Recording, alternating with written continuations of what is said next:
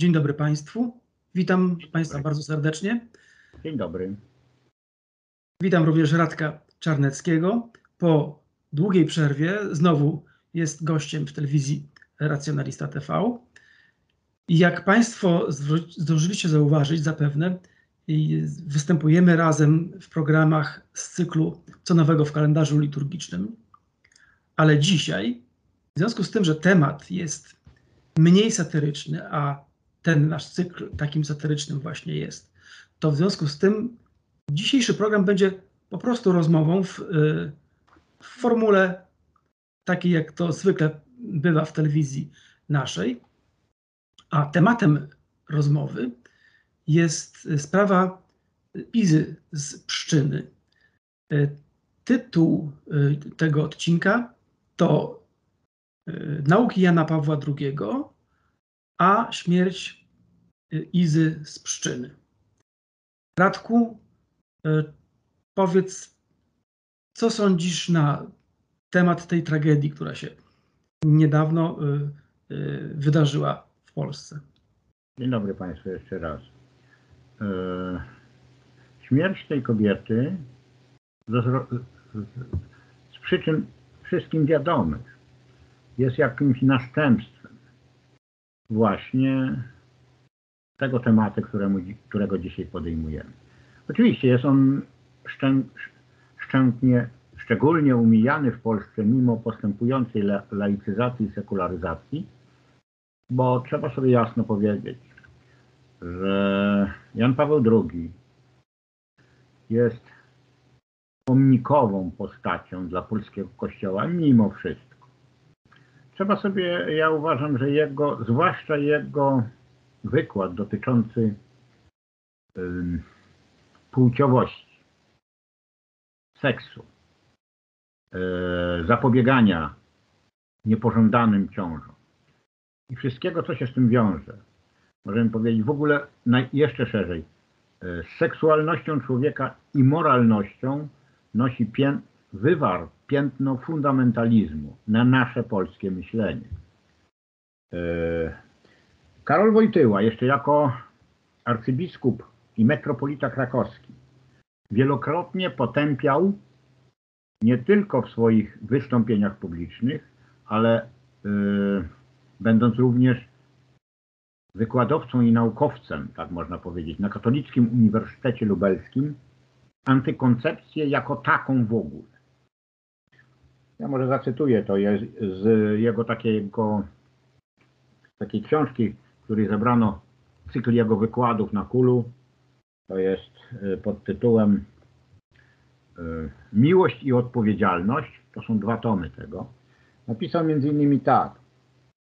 Moralne zło, jakim jest antykoncepcja, jest niedopuszczalną praktyką. I od tego musimy właśnie stwierdzenia wyjść. To są lata, jeszcze początek lat 70.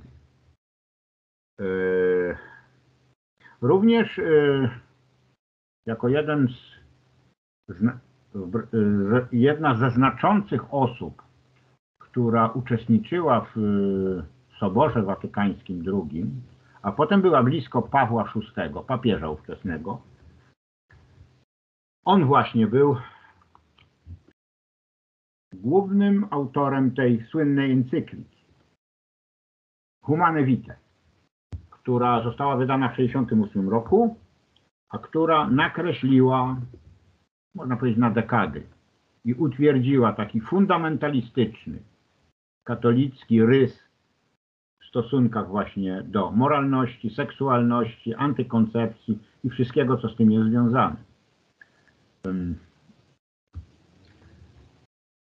Tak, tak, ja bym tutaj dodał, że Jan Paweł II w roku 95, więc 20 parę lat później, napisał sam encyklikę o tytule Evangelium Vitae, gdzie powtórzone są te wszystkie tezy, które są również w, u Pawła VI. I y, tam jest potępione wszelkie działanie, które ma na celu jakąkolwiek regulację urodzin, urodzeń i spraw związanych z cielesnością. Ja się zawsze bardzo dziwię, dlaczego Kościół katolicki tak bardzo zagląda w te, w te sfery ludzkiego życia. Ale to już tego nie rozstrzygniemy. Dlaczego? Pewnie tak mają po prostu już. Znaczy ja bym stwierdził ze swojej strony, że ponieważ są to najbardziej intymne i takie osobiste sfery życia człowieka, Kościół chce nimi władać, bo wtedy włada, można powiedzieć, umysłem i duszą i e, zachowaniami. To są bardzo takie, jak ja powiedziałem, egzystencjalne odruchy i panowanie nad tym, to jest kwestia panowania i władzy. E, ty powiedziałeś, Grzesiu, o encyklice e, z 95 roku. Ja bym może przypomniał inną encyklikę Jana Pawła II, Veritates Splendor, gdzie otwarcie jest powiedziane, że antykoncep stosowanie antykoncepcji, e, nie mówiąc już o przerywaniu ciąży, również sterylizacji, masturbacji, współżycia pozamałżeńskiego, homoseksualizmu i, in, i zapłodnienia in vitro jest niedopuszczalne z punktu widzenia nauki Kościoła. Jeżeli będziemy dalej interpretować takie stwierdzenia, to trudno się dziwić, że żarliwi katolicy, zwłaszcza u nas w Polsce, gdzie kult Jana Pawła jest bezrefleksyjny i kompletnie, y, można powiedzieć, mm, w zderzeniu z tym, co dzisiaj wiemy na temat tego pontyfikatu, na temat myśli i nauk tego człowieka, są zupełnie irracjonalny, bo mimo wszystko jest taka, nawet ta krytyka jest taka w formie light nie mówi się właśnie o, o tym, co te nauki spowodowały. A moim zdaniem tego typu stwierdzenia, jak tutaj żeś, i ty żeś yy, przytoczył i to, co ja po, yy, powiedziałem, cytując Veritatis, Veritatis Splendor, one bezpośrednio przyczyniają się do takich tragedii jak Izabeli z Pszczyny bo mm, żarliwi katolicy polscy uważają, że oni takie ortodoksyjne zasady powinni wprowadzić w, w życie, w praktykę. Może ja zacytuję tak, taką, e, takie bardzo mądre sformułowanie wielkiego humanisty Stefana Zweiga, to jeszcze z lat 40. On napisał coś takiego. Ci, którzy rzekomo walczą w imię Boga, są najbardziej zacietrzewionymi ludźmi na ziemi. Wydaje się im, że słuchają tylko boskich przykazań, głusi są przeto na słowa ludzi. To oddaje sens wszystkiego. Tu mamy z jednej strony i tych lekarzy, którzy odmówili pomocy Izabeli z Pszczyny, ale również ja bym bardziej obciążał winą tych polityków, którzy wprowadzili czy tego typu rozwiązania do praktyki nie mając w ogóle, kierując się tylko swoimi przekonaniami religijnymi. Bo tak ja, to trzeba ja, powiedzieć. Ja sądzę, że to nawet y, nie, nie kierowali się swoimi przekonaniami religijnymi, tylko służaczą postawą wobec Kościoła katolickiego. Bo jakie są tak, te poglądy tych polityków prawicowych, e, którzy lubią Kościół, to my dokładnie nie wiemy. Potem wyjdą jakieś maile, kiedyś komuś wypłyną, to dowiemy się, jakie mają naprawdę poglądy. Natomiast dzisiaj ich poglądy są dla nas nieznane, natomiast są znane ich działania. A ich działania polegają na tym, że należy spłacić dług Kościołowi. Więc Kościół za poparcie, które udziela tym partiom podczas wyborów, życzy sobie zapłaty. I to zapłata jest w formie finansowej, i wiemy, jakie środki idą w różnych formach na, na Kościół, czy to gotówka żywa, czy to są jakieś zwolnienia podatkowe, czy grunty przejmowane za, za grosze. A także w sferze ideologicznej Kościół też ma coś do y, ugrania, to znaczy częścią zapłaty za y, poparcie Kościoła y, są sprawy ideologiczne, to znaczy sprawa na przykład aborcji, i, i tym podobnych rzeczy. In vitro, eutanazja, y, też antykoncepcja. To wszystkie, wszystkie te rzeczy też wchodzą w sferę, w której Kościół każe sobie płacić. I taki y, y, no, y, biskup zarządzający Polską, trudno powiedzieć, kto dzisiaj osobiście nim jest, ale powiedzmy, niech to będzie episkopat sobie życzy, dostaniecie władzę, ale załatwcie nam to, to i tamto, a między innymi załatwcie nam zakaz, całkowity zakaz aborcji. Trzeba też wiedzieć, że w Polsce od 1993 roku obowiązuje zakaz aborcji, który jest bardzo mylnie nazywany kompromisem. Mnie skręca, jak słyszę to, to, to stwierdzenie. To nie jest kompromis, tylko to jest zakaz aborcji z wyjątkiem trzech przypadków. A od ostatniego, niedawnego czasu, od roku, te, jeden z tych trzech przypadków został usunięty i usunięcie tego właśnie przypadku spowodowało kazus pszczyński. To znaczy umarła kobieta w Pszczynie, Izabela, ale wiemy dobrze, że nie była to jedyna ofiara, ponieważ to, ta ofiara została nagłośniona. A jak e, doszło do tego nagłośnienia, to okazało się, że w innych miastach Polski e, są inne przypadki. E, takie same, tylko że nie aż tak bardzo nagłośnione. Tych przypadków jest więcej. Dokładnie nie wiemy, ile jest takich sytuacji, ale ta była wyjątkowa. Sytuacja z Izą była wyjątkowa, ponieważ ona ujawniła SMS, jej matka ujawniła SMS-y, gdzie ta kobieta zdawała sobie sprawę z tego i wyraźnie w tych SMS-ach wskazuje, kto jest winnym tej sytuacji.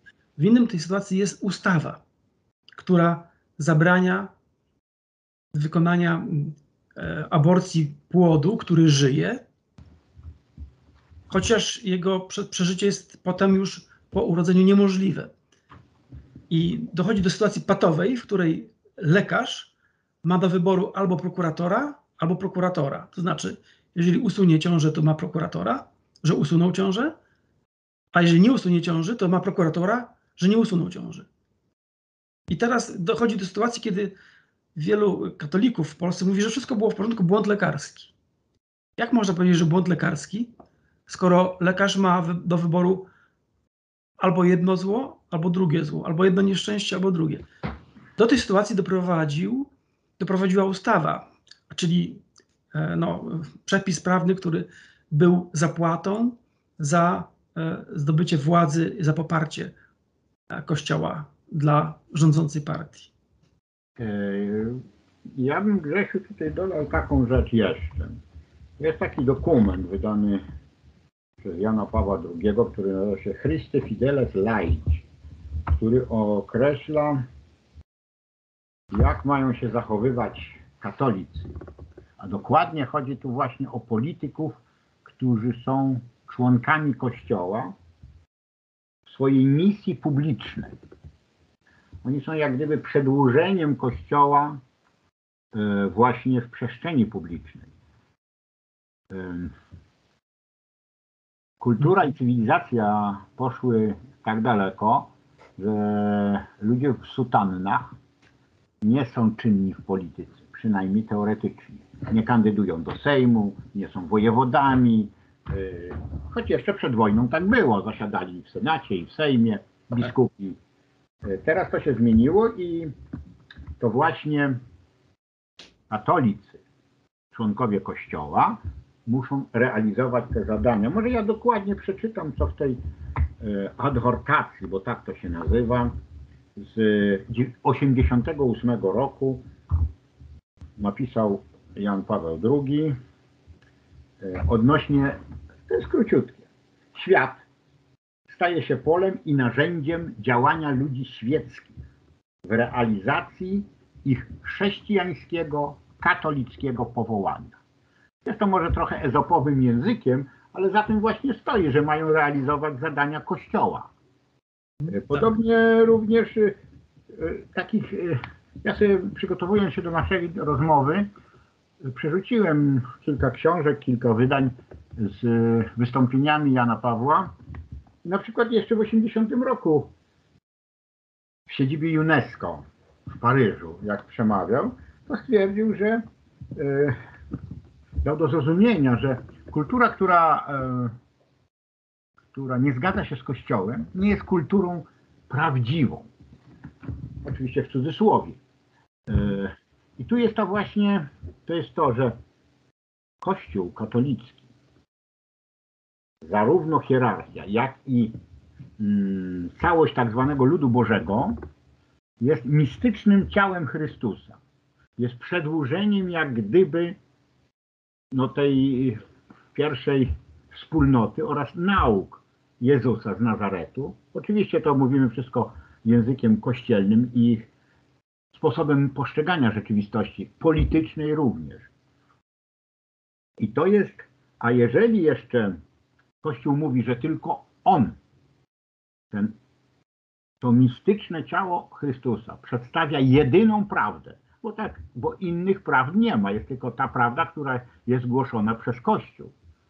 No to w takim razie z tego wszystkiego właśnie można wyinterpretować takie postawy polityków i takie, e, jak e, nawet ty mówiłeś, ja mi przez, po prostu przez gardło nie przychodzi coś takiego jak kompromis aborcyjny, bo to, to, to nie, znaczy to jest, to jest właśnie przykład ezopowego języka, który o niczym nie mówi, a wszystko zaciemnia.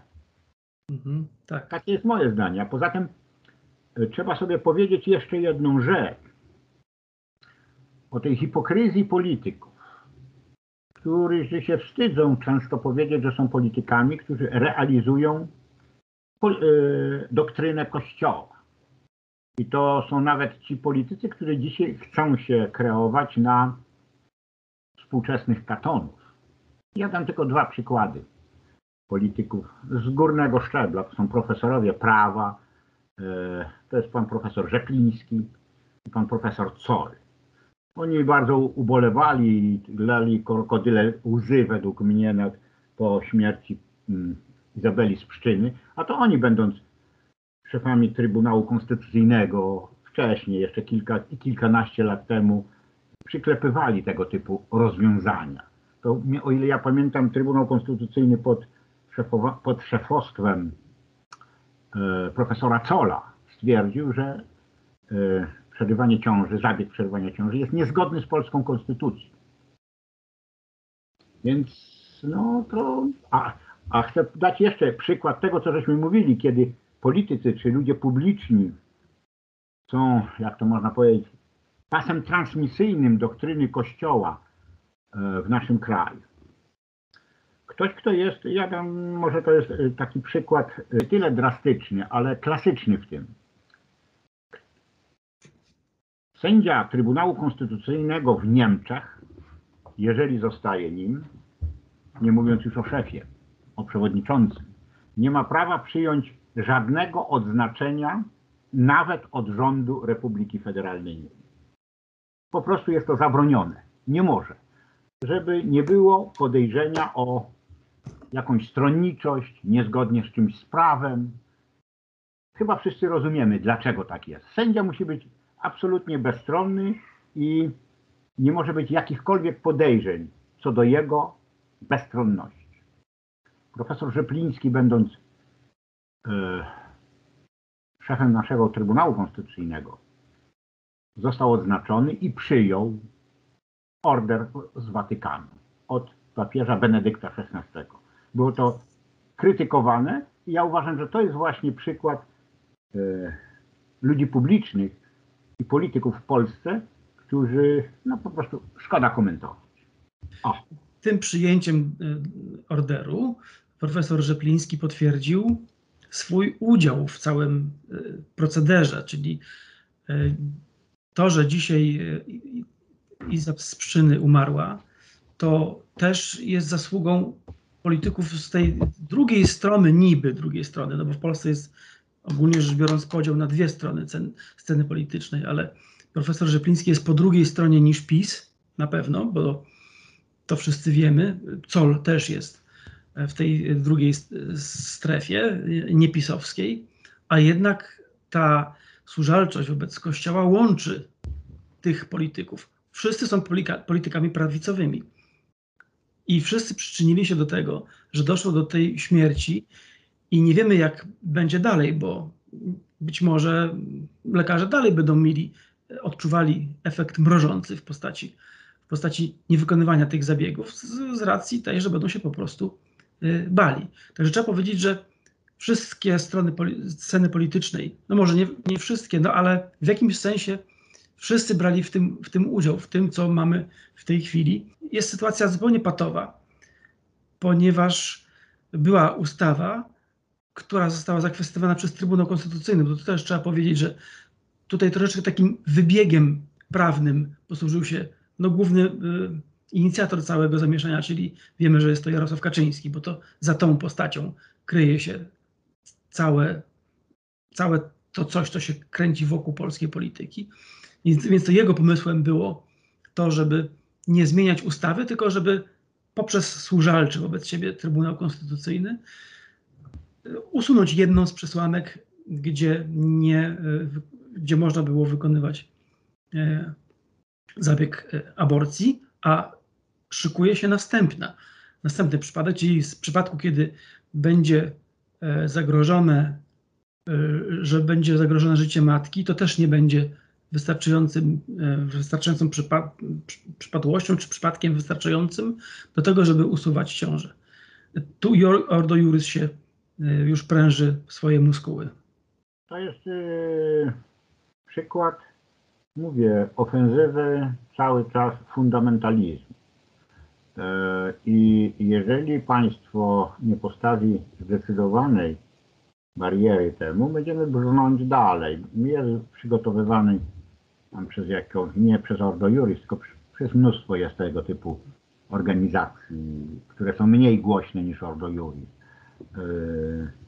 mhm. zakaz, znaczy ograniczenie rozwodów, e, spowodowanie, żeby środki antykoncepcyjne były tylko na receptę. Są takie powolne kroki, e, które mhm. zawłaszczają coraz bardziej przestrzeń wolności człowieka.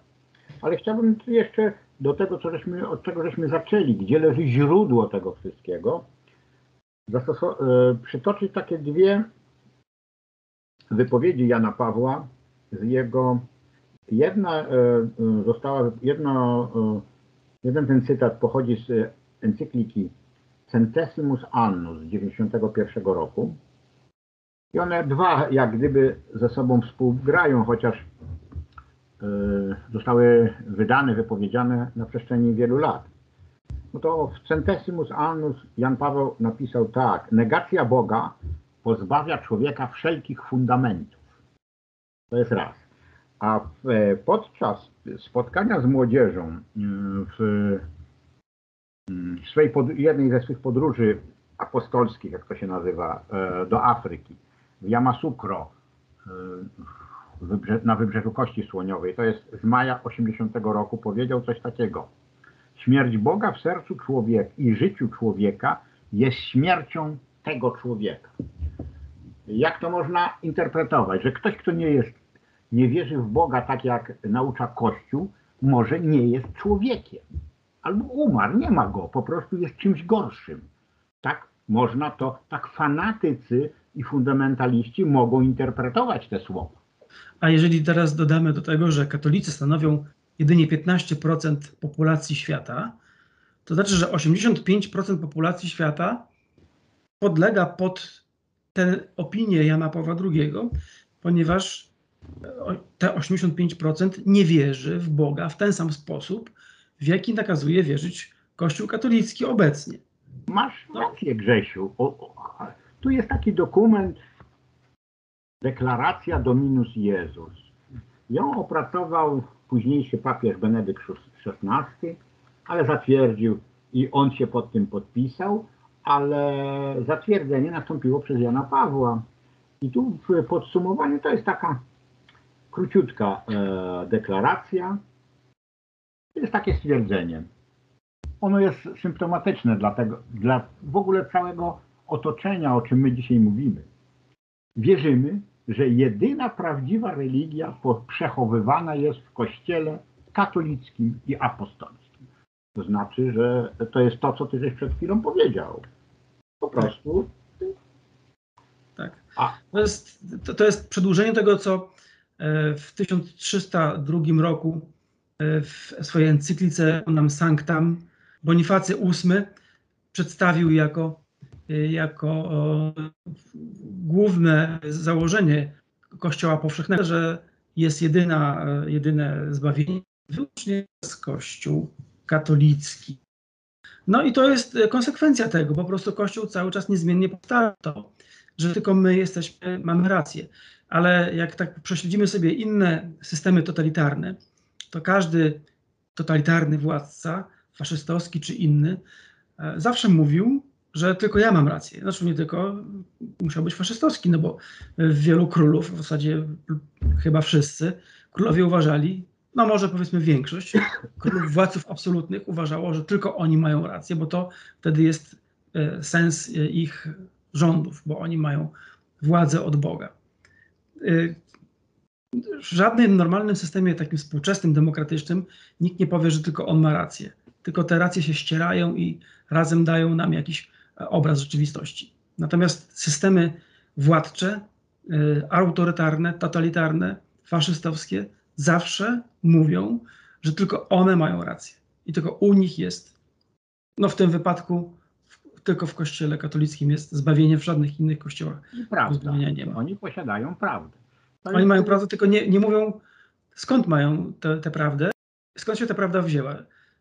Czy ta prawda na pewno jest y, im dana i skąd? No to, to trzeba by było pokazać jakieś, jakieś dokumenty na to, y, powołać się na coś. Oni się nie powołują na nic, tylko powołują się na, na nic. No na nic się nie powołują, bo nawet na swoje pisma się nie powołują tutaj.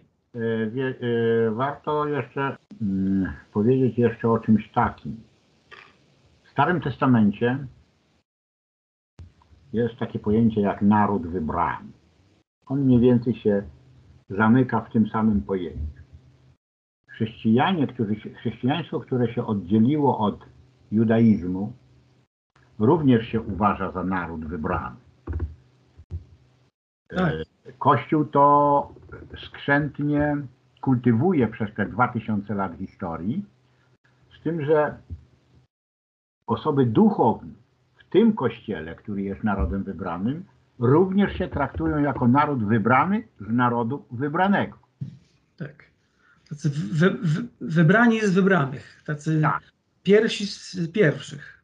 Tak. No ale mówiąc o Starym Testamencie, trzeba e, w kontekście dzisiejszego programu e, przypomnieć sobie, że w Księdze Wyjścia, e, rozdział 21, w wersie 22 jest bardzo ciekawa historia opisana. E, otóż jest e, opisana sytuacja, kiedy to, mm, kiedy by się miało bić dwóch mężczyzn i w wyniku tej bójki kobieta ciężarna miała poronić. No taki jest sens tego, tego zapisu w, tej, w tej księdze wyjścia. I jaka wtedy kara? Za e, spowodowanie takiego poronienia jest kara grzywny.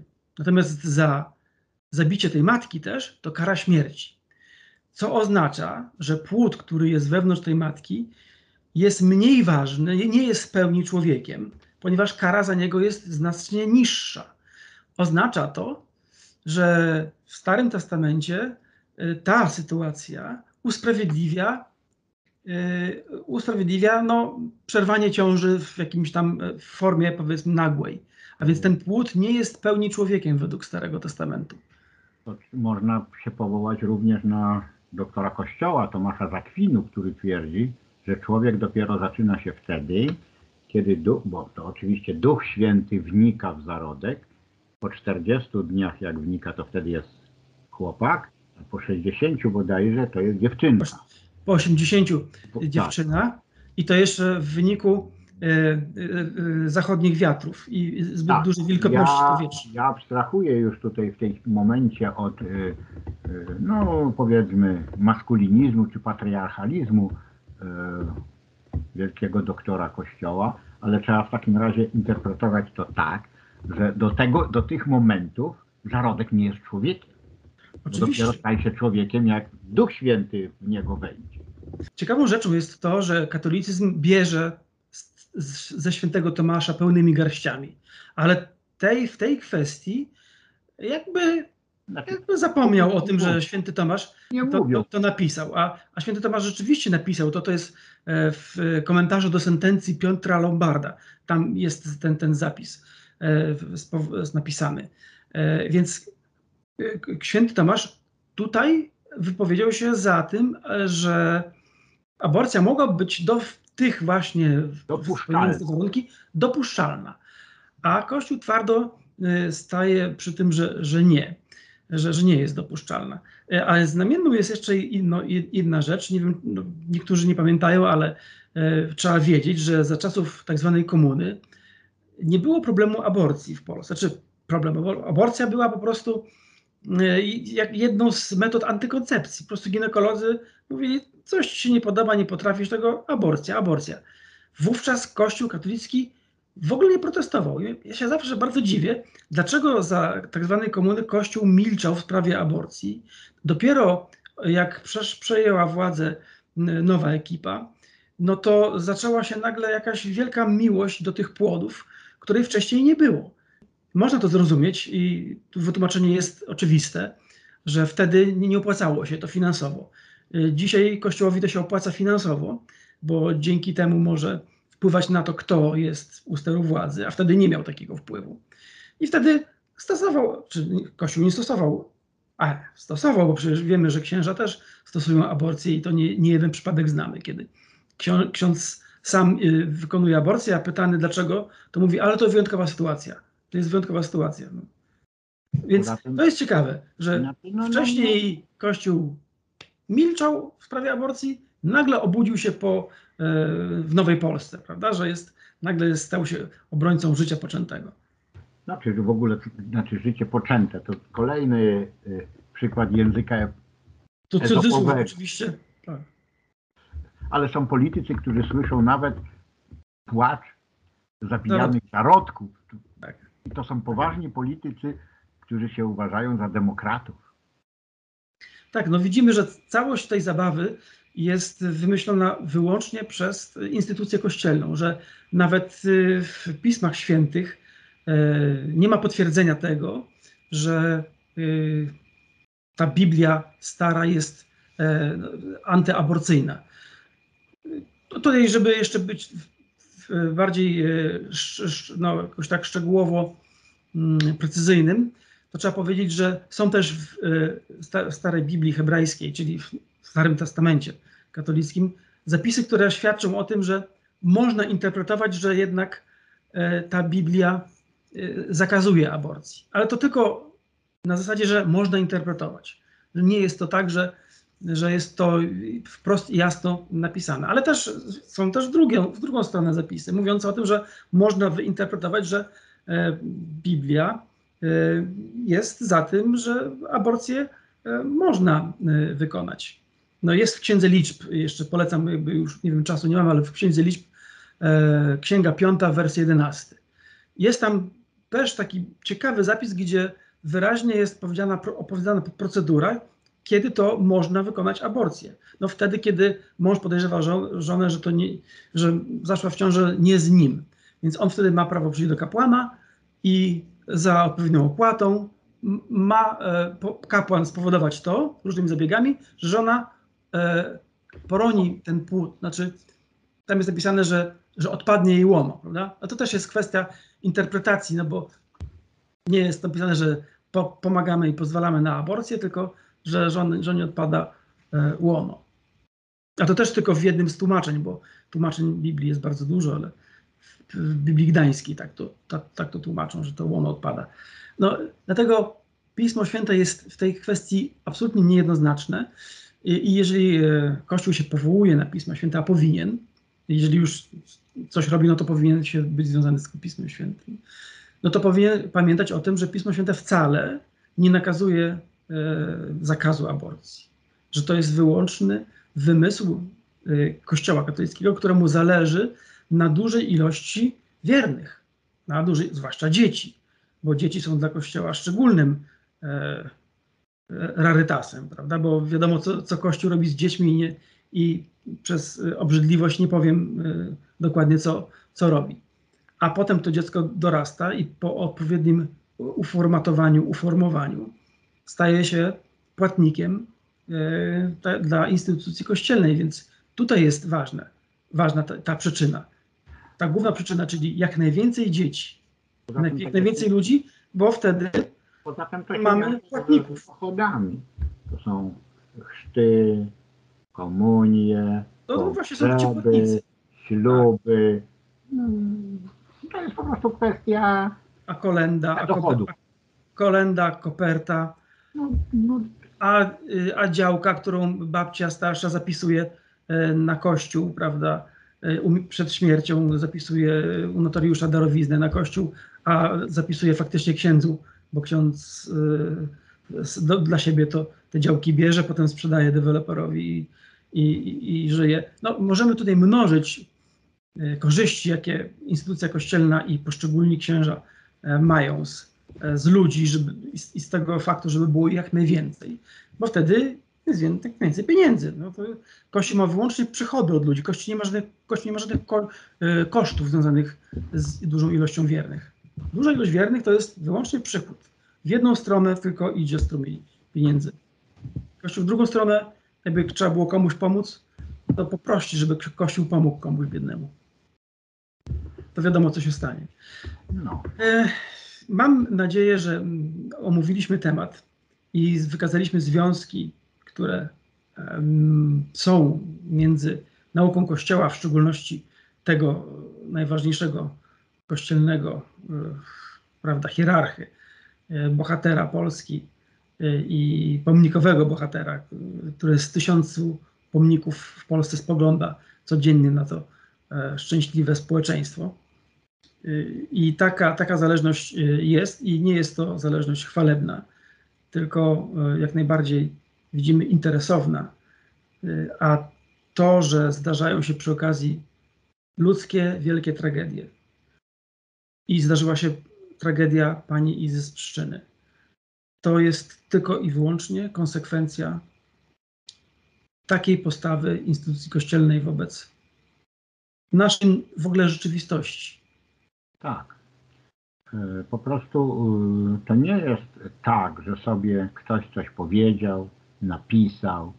E, To, co ty powiedział, Grzesiu, to jest, co byśmy mówili, jest i była bardzo ważna postać, która odcisnęła swe piętno na, no, na mentalności i świadomości no, naszego społeczeństwa. A taki pisarz brytyjski, który napisał dwie książki znane o o, między innymi o śmierci Jana Pawła I i o ich jego o kulisach.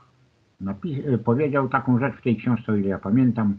Człowiek, który włada półtorem miliarda, czy tam ilość milionów, setek milionów katolików na świecie, co by nie powiedzieć, jest ważną postacią, bo w mniejszym lub większym stopniu wpływa na ich mentalność i świadomość. I na kulturę przez to. I niestety tak się dzieje, również w Polsce, choć mam dużą nadzieję, że to się zmienia. I, i że to się zmienia. No, Niemniej jednak ten stopień uzależnienia Pols- dużej części polskiego społeczeństwa od kościelnej instytucji jest nadal zatrważająco wysoki. Dziękuję Radku za Ja Tobie również dziękuję. Dziękujemy Państwu za wysłuchanie. Dziękujemy Państwu jeszcze raz i zapraszamy do e, naszego cyklu co nowego w kalendarzu liturgicznym, który e, mamy nadzieję, że niedługo ponownie zagości na ekranach naszego kanału. Do zobaczenia. Do zobaczenia.